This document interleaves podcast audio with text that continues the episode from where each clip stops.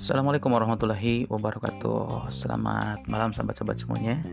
Di malam hari ini saya akan mencoba sedikit mengulas tentang konsep Ki Hajar Dewantara. Kita sudah mengenal seorang tokoh pendidikan Indonesia yang sangat luar biasa Yaitu Bapak Ki Hajar Dewantara. Yang selama ini konsep-konsepnya sesungguhnya sudah dikenal oleh kita semuanya namun kali ini dengan program Merdeka Belajar konsep-konsep belajar Dewantara kembali diangkat oleh pemerintah sebagai salah satu konsep yang uh, memang layak dan harus dikembangkan dalam dunia pendidikan kita. Sobat-sobat semuanya, konsep belajar Dewantara ini pada intinya yaitu tentang bagaimana kita memerdekakan anak-anak dalam pembelajaran. Artinya pembelajaran kita berfokus kepada siswa. Siswa menjadi pusat semua kegiatan pembelajaran.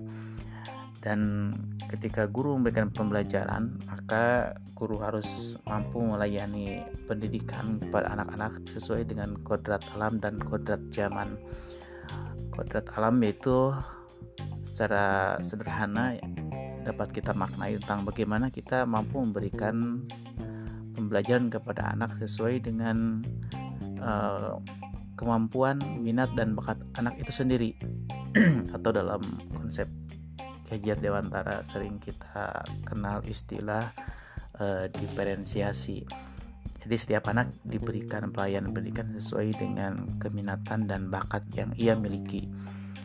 Di dalam konsep kontemporer juga kita mengenal istilah multiple intelligence, yaitu guru bagaimana memfasilitasi pendidikan sesuai dengan minat bakat sendiri.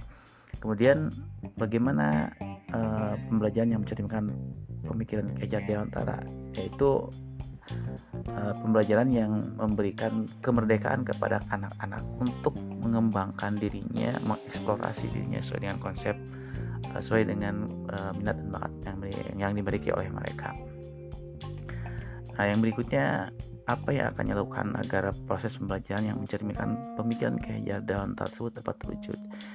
Maka pembelajaran itu harus dikembangkan sesuai dengan minat dan bakat anak itu sendiri. Artinya sebelum guru memberikan pembelajaran guru harus mengetahui dulu apa e, minat dan bakat yang dimiliki oleh setiap siswa dalam kelas. Karena mereka akan berbeda-beda. Guru yang mengenal konsep dewantara harus memberikan pelayanan pendidikan sesuai dengan e, kebutuhan yang dibutuhkan oleh siswa dalam kelas sesuai dengan individu mereka masing-masing. Jadi tidak bisa setiap anak di dalam kelas itu diberikan pelayanan yang sama karena mereka memiliki minat dan bakat yang berbeda-beda. Uh, kemudian dari konsep pemikiran kayak dihajar Dewantara tersebut adakah yang sudah saya lakukan?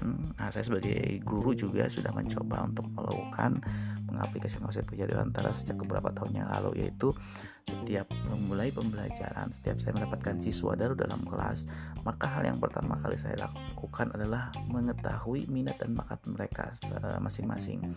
Saya mengadakan tes multiple intelligence, saya mengadakan mengadakan tes minat dan bakat untuk mengetahui setiap keunikan dari setiap anak yang ada dalam kelas ini akan sangat penting sekali karena kalau salah mendiagnosa, salah mengetahui minat bakat yang dimiliki oleh anak-anak dalam kelas, kita akan memberikan treatment tindakan yang salah pula dan itu akan sangat berbahaya. Oke sahabat-sahabat semuanya, itu sedikit ulasan kita malam hari ini tentang konsep hajar dewantara yang ini termuat dalam konsep Ingarso Sungkrodo Ing Matia Mangun Karso Tuturi Handayani. Assalamualaikum warahmatullahi wabarakatuh.